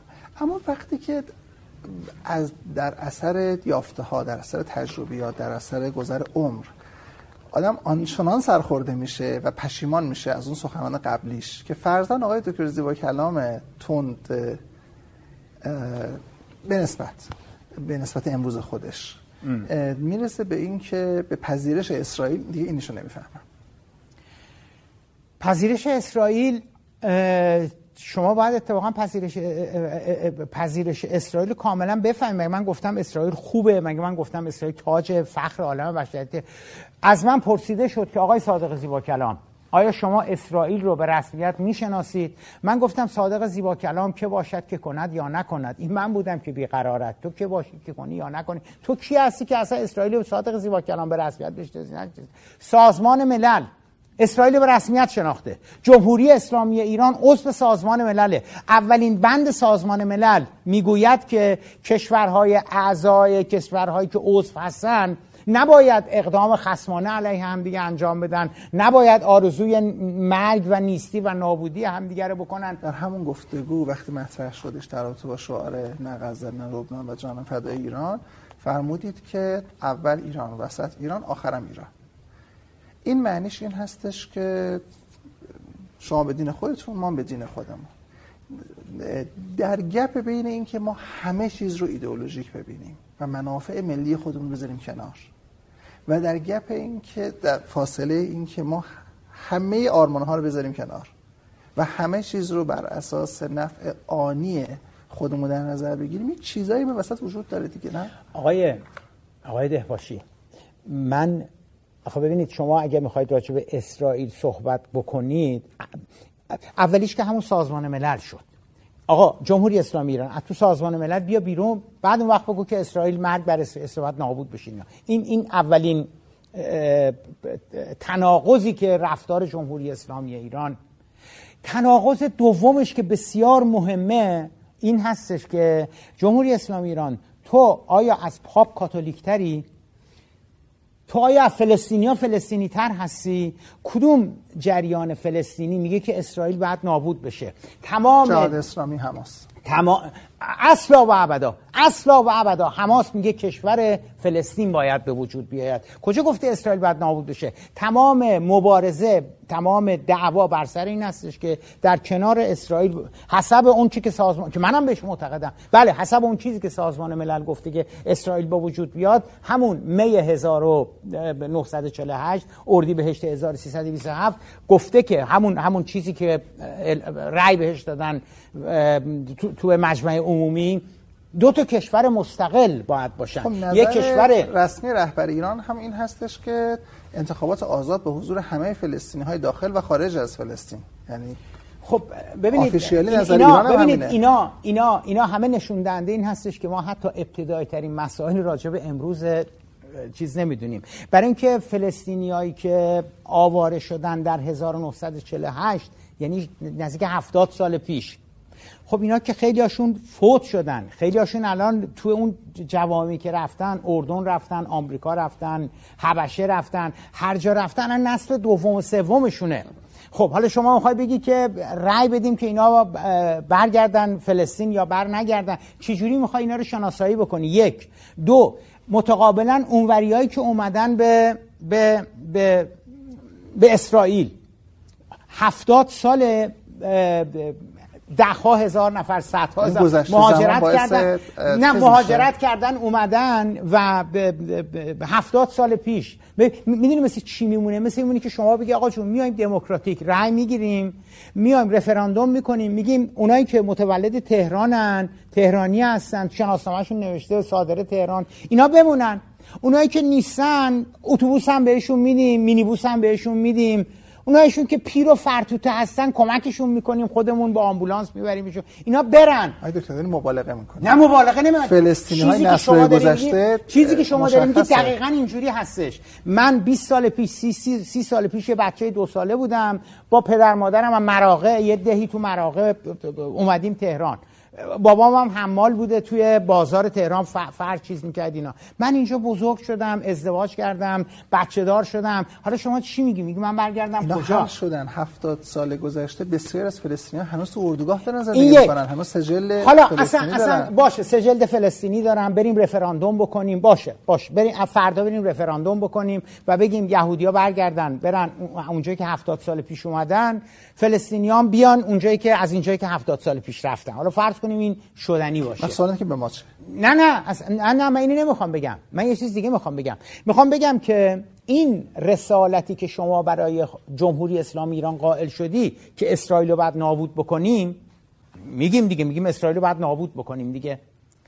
میگیم این رسالت رو مکانیزم نابودیش واقعا نه نه نه نه نه. چونه نزن دیگه. آقای نه آقای آقای آقای ده یه چونه نزن که بیایم رفراندوم بکنیم. ما نگفتیم نابود بکنیم. ما میگیم بیایم رفراندوم نه چونه نزن. شما رو موشکت رو موشک دیگه شوخی که نیست. شما رو موشکت می اسرائیل باید نابود بشه. رو موشکی که 3000 کیلومتر برد داره 2000 کیلومتر برد داره. یعنی قشنگ از اینجا وقتی شلیک بشه تلاویو رو می‌زنه. شما رو اون می به ابری که دیگه شعب تردیدی هم نباشه. می اسرائیل باید نابود بشه. شما صحبت از حقوق می‌کنید حقوق دانشکده حقوق می‌کنید حقوق اساسی. کی رسالت داده به جمهوری اسلامی؟ عربا دادن گفتن جمهوری اسلامی ما بیورزه هستیم. نمی‌تونیم اسرائیل نابود بکنیم. تو بیا خیلی هم ما عربا به شما ایرانی ها علاقه داریم. شما بیاین این کار واسه ما عربا انجام بدیم فلسطینیا گفتن حماس گفته سازمان آزاد بخش فلسطین گفته پارلمان فلسطین در تعبید گفته قانون اساسیمون گفته مردم ایران نظرسنجی شرکت کردن و گفتن باید اسرائیل نابود بشه. اسلام گو... چی گفته اسرائیل ما باید نابود بکنیم؟ همونی گفته که وقتی که رژیم آپارتاید در آفریقای جنوبی هستش به بریتانیا به فرانسه به ایران به امریکا میگه که این دولت رو تحت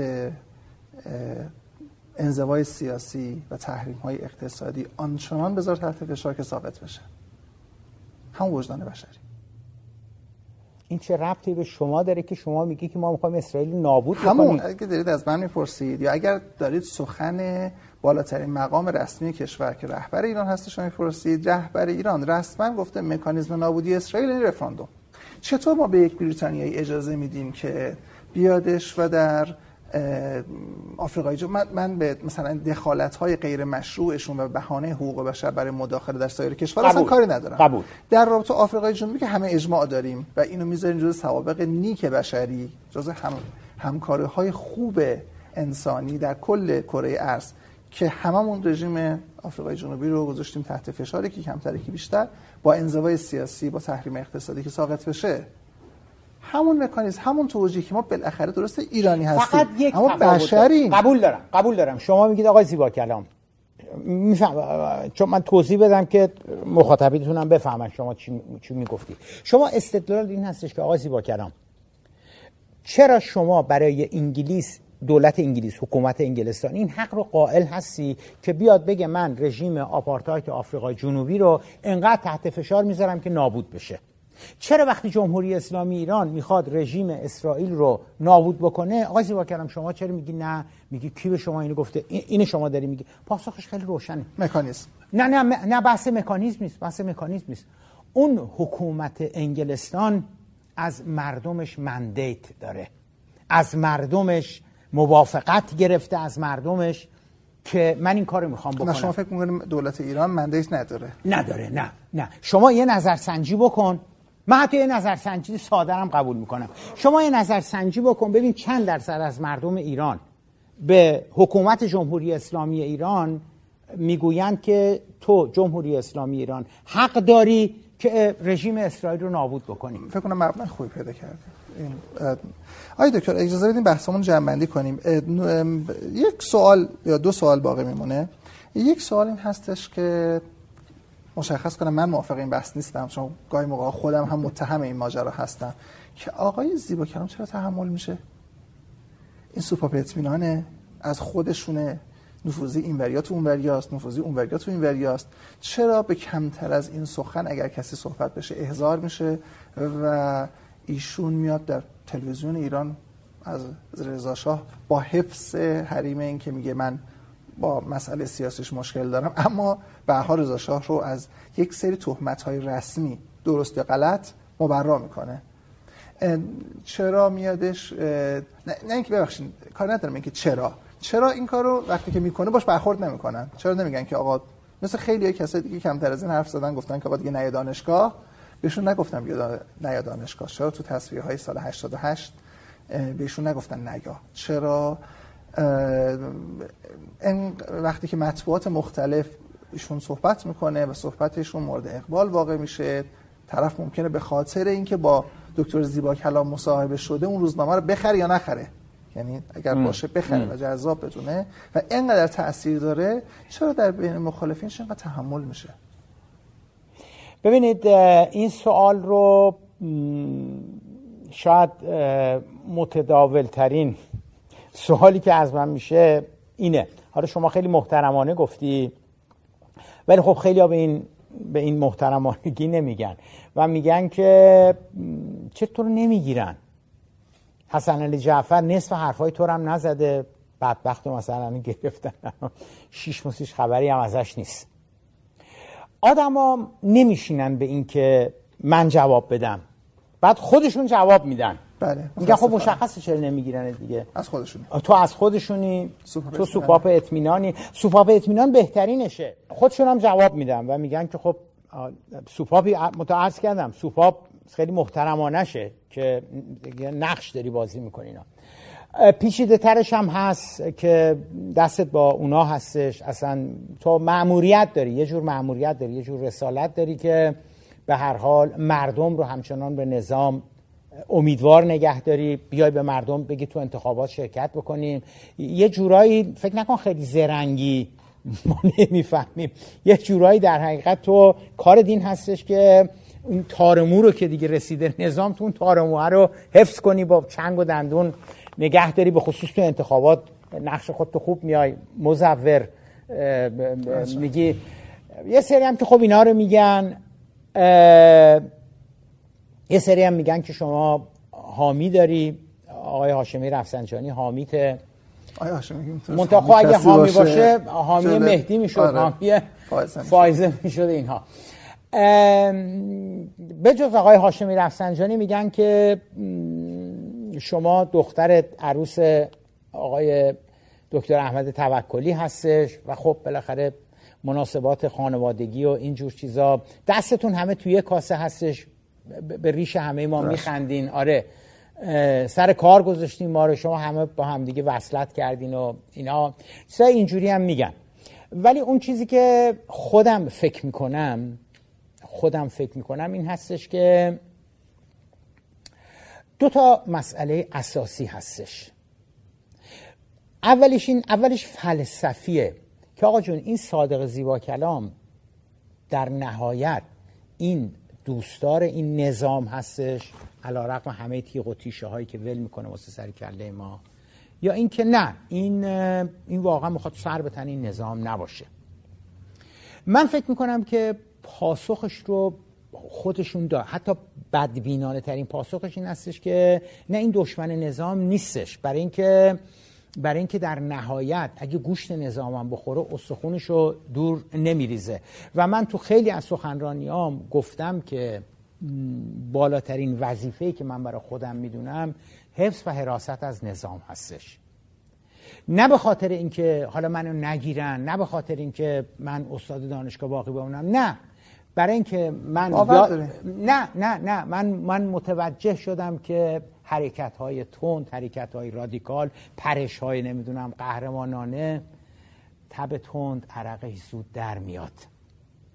و من متوجه شدم که اتفاقا جاهایی ما رفتیم جلو که آروم آروم رفتیم جلو. هر جاهایی که انقلابی عمل کردیم و پریدیم و زدیم و گرفتیم و بستیم و اینا بعد مجبور شدیم که هی چند پله مرتبه برگردیم به عقب.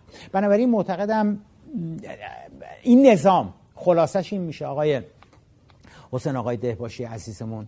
این نظام اگر سقوط بکنه دموکراسی که لیبرالیسم که تمام یاخته هم تمام سلول هم هستن پنجاه سال میره به عقب. یعنی اگر از نظر آزادی از نظر دموکراسی از نظر حقوق بشر استقلال قوه قضاییه حاکمیت قانون فرض بکنیم که یه نمره ای ما بدیم دیگه به مجموعه این نظام. بگیم آقا مال نروژ 18 و نیم مال جمهوری اسلامی ایران مثلا ده و هفتاد و پنج صدم مال عربستان نیم مال افغانستان چهار و مثلا. یه نمره اینجوری مثلا بدیم. من معتقدم این نظام اگر سقوط بکند اون چیزی که میاد جاشو می‌گیره نه تنها ما ده و هفتاد و پنج صدم نخواهیم بود بلکه از عربستان هم بدتر میشیم.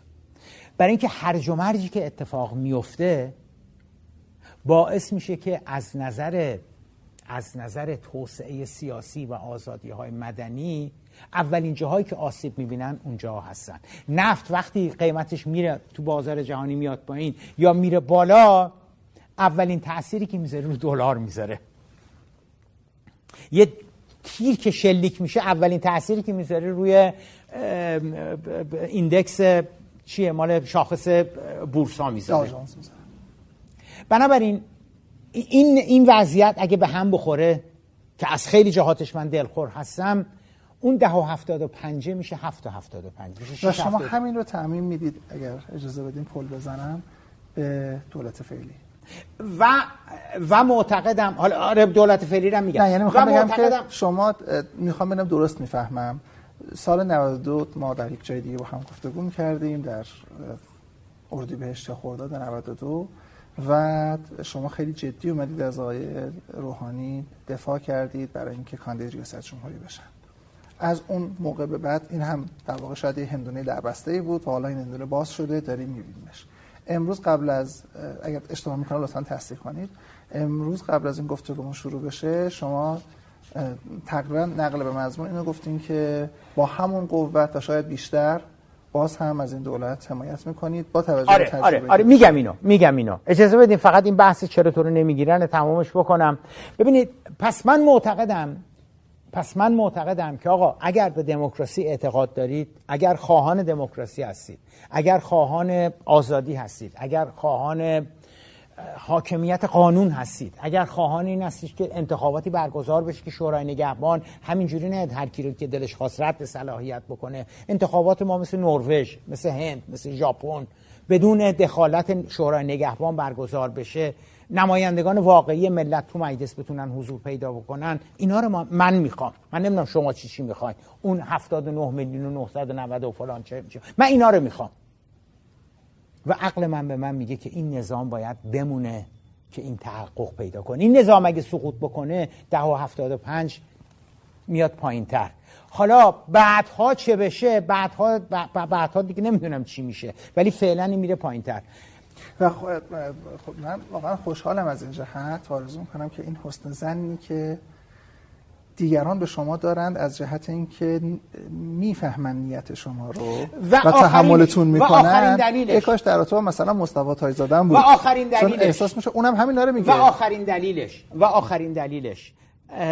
و خب حالا ببینید شما مصطفی تایزاده اینا رو بگیریم. وقت ما مجبوریم وارد یه سری جزئیات بشیم که حالا مصطفی تایزاده یک نفر نیست چند نفرن. بنابراین نظام هایی که امنیتی کار می‌کنن وقتی چند نفر میشن نگرانشون میشن. ولی نظام جمهوری اسلامی را می‌دونی که صادق زیبا کلام صادق زیبا کلامه. تموم شده رفت. من نه دعای کمیل میرم نه خونه فامیل میرم نه با دوستان میرم نه نمی‌دونم. خیلی جاها من دعوت می‌کنن. میگن آقا آقای حسین دهپاشی از مکه اومده. آقای که بیاین حالا به هر حال اینا میگم چشم باشه من میام اینا باشه نمیرم.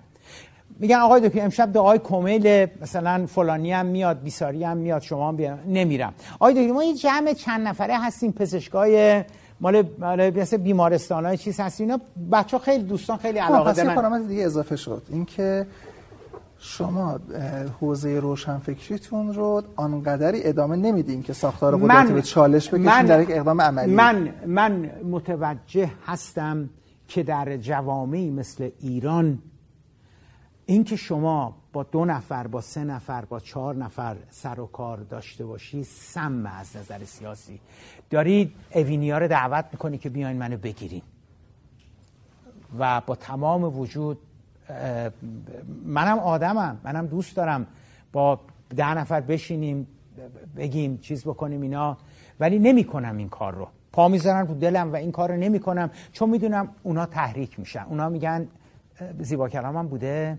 می‌دونی؟ تا من میام ثابت کنم که با به قرآن یه چلو خورش خوردیم بعدم پشدیم رفتیم و اینها. بنابراین فرق من با تایزاده اینه. تایزاده یه, یه, لشکر هستن که با هم دیگه هستن و با هم کار می‌کنن اینا. من نه خودم بده و بالاخره و بالاخره یه چیز عملی وجود داره که چرا من نمی‌گیرن. عملیش این هستش که واسه چی بگیریمش؟ ما می‌تونیم به صادق زیبا کلام تلفن بزنیم بگیم لال شو. دیگه صادق زیبا هم یه کلام حرف نمی‌زنه. ما می‌تونیم یه تلفن به صادق زیبا کلام بزنیم میگم صادق زیبا کلام از فردا. نه تو شرق نه تو اعتماد نه تو آرمان نه با فرارو. اصلا مصاحبه نمی کنی. مطلبم بهشون نمیدی سخنرانی هم هر کجا دعوتت کردن نمیری می‌دونن اونا که اگه این از من بخوان سمعا و طاعتن. من اطاعت می‌کنم. دیگه چرا بریم بگیریمش؟ بگیریمش که مثلا چی چی بشه؟ بعد از 22 خرداد 88 به من تلفن زدن.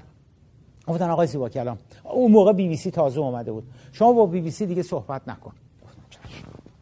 من تلفن زدن گفتن آقای صادق کلام شما با رادیو فردا صحبت نکن. گفتم چشم. به من تلفن زدن گفتن آقای زیبا کلام شما با وی او دیگه صحبت نکن. گفتم چشم.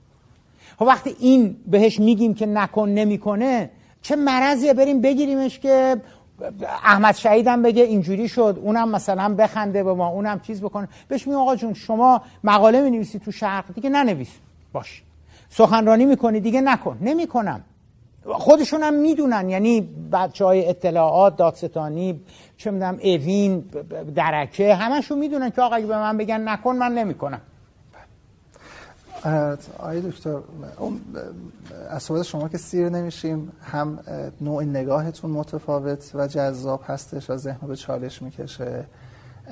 همین که چون مبتنی بر هم حوزه تخصصی خودتون در واقع هستش و در بستر مثال های تاریخی میگید خیلی خیلی شیرین و جذاب هستش. منطقه از وقتی که از شما گرفته بودیم خیلی خیلی گذر کردیم. اگر فکر می‌کنید که ما تصویری رو ناقص ارائه کردیم فکر می‌کنید چیزی از قلم افتاده خواهش می‌کنم بفهمید من آخرین صحبتی که می‌خوام بکنم در مورد آقای روحانی هستش. حالا البته هنوز تو شهریور هستیم هفت ماه هشت ماه مونده به هفت ماه. هفت ماه حالا اواخر اواخر اردی بهشته آره. حالا من فرضم بر این هستش که ایشون میآید برای دور دوم. ببینید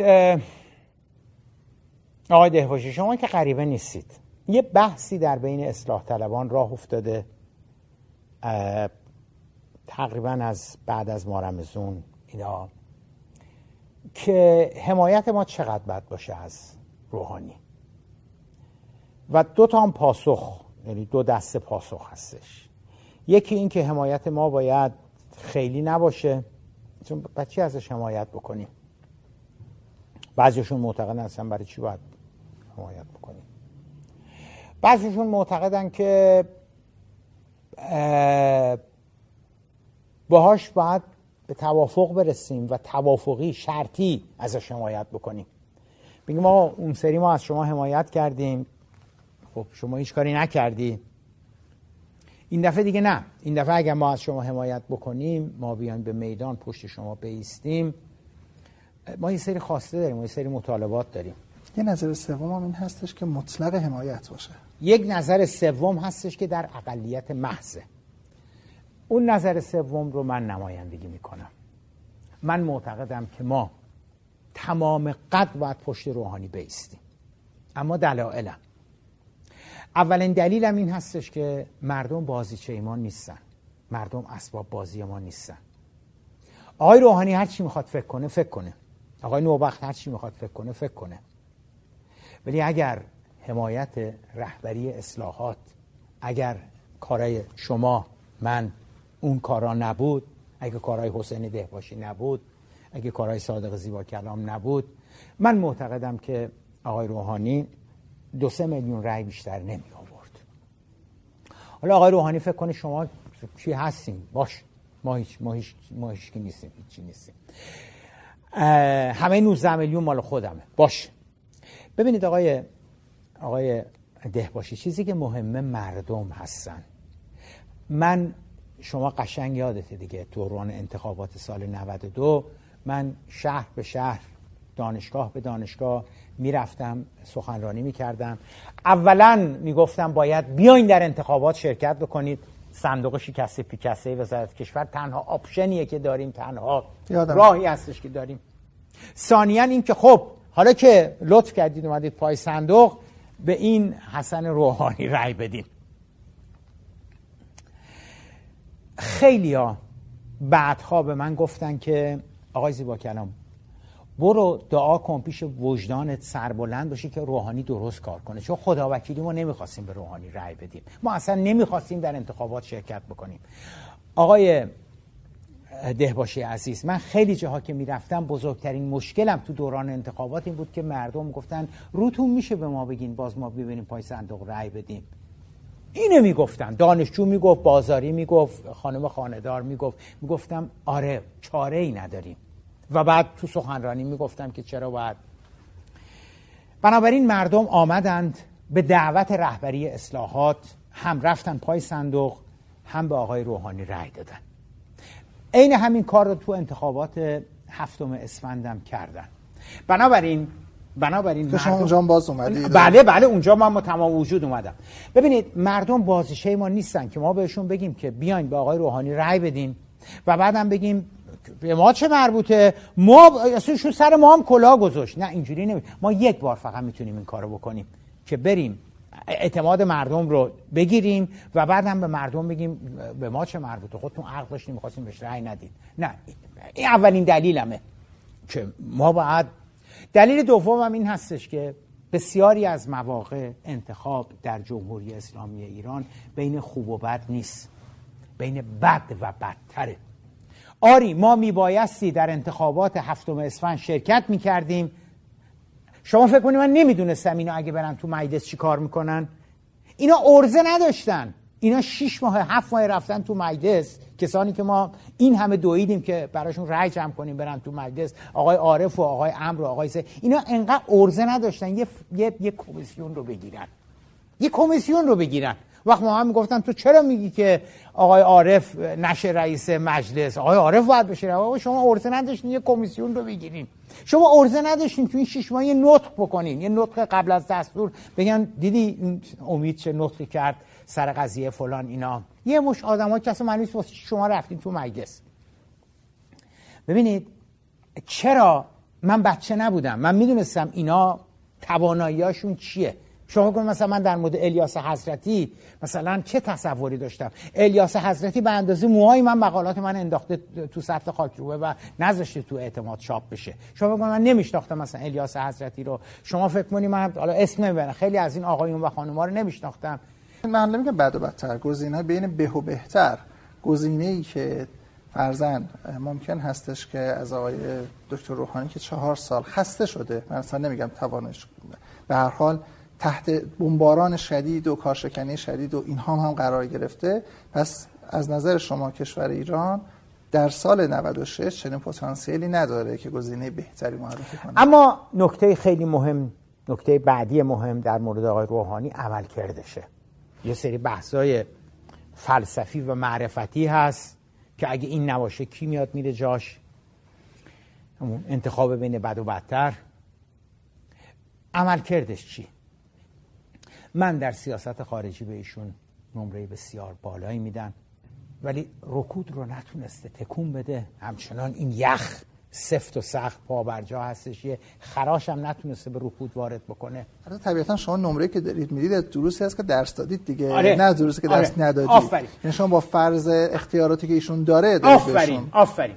می‌رسیم به نمره دروس علوم انسانی. می‌رسیم به آزادی های سیاسی و مدنی و رفع حصر و آزادی زندانیان سیاسی و بسته نشن روزنامه ها و اینها. در اونجا بهش نمره منفی میدم. نمره منفی میدم. یعنی یعنی حتی ده و خورده ای هم نمیدم. چون تو سیاست خارجی تحریم ها رو تونست چیز کنه هسته ارفاقاتونو کردیم بله نمره خوبی بهش دادم. 18 19 دادم. تو اقتصاد 10 12 بهش دادم. ولی توی توسعه سیاسی آزادی های مدنی نمی‌دونم رفع هست اینها نه ردش می‌کنم میندازمش. یعنی بهش نمره قبولی نمیدم. برای اینکه شما می‌تونید به من بگی آقا زیبا کلام مگه نگفتی که باید امکاناتش رو اینا رو در نظر بگیریم؟ آیا به نظر شما آقای زیبا کلام ایشون می‌تونست رفع حذف بکنه؟ ایشون می‌تونست زندانی سیاسی رو آزاد بکنه؟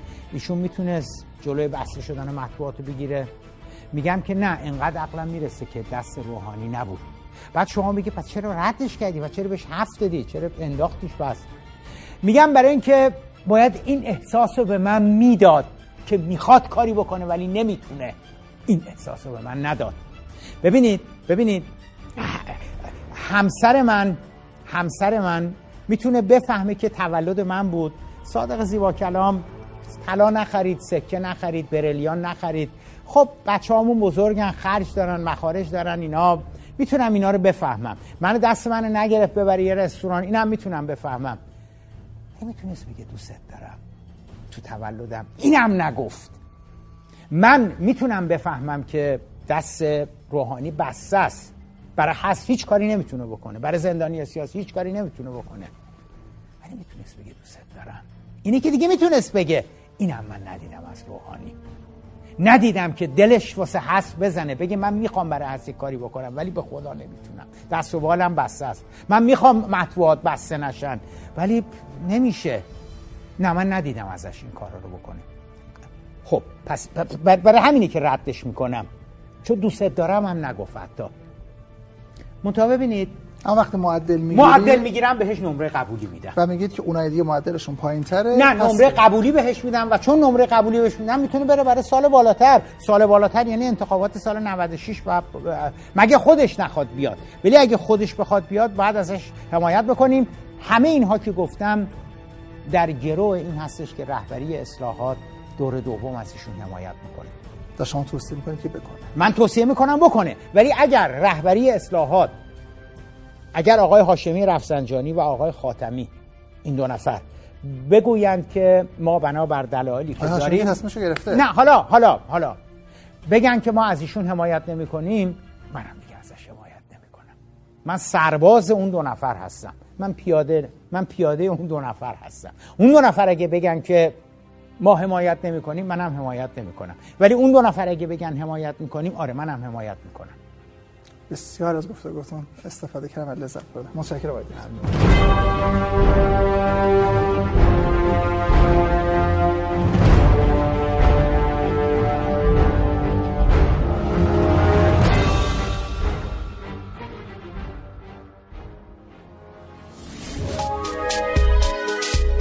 شنوتو سرویس اشتراک گذاری فایل های صوتی www.shenoto.com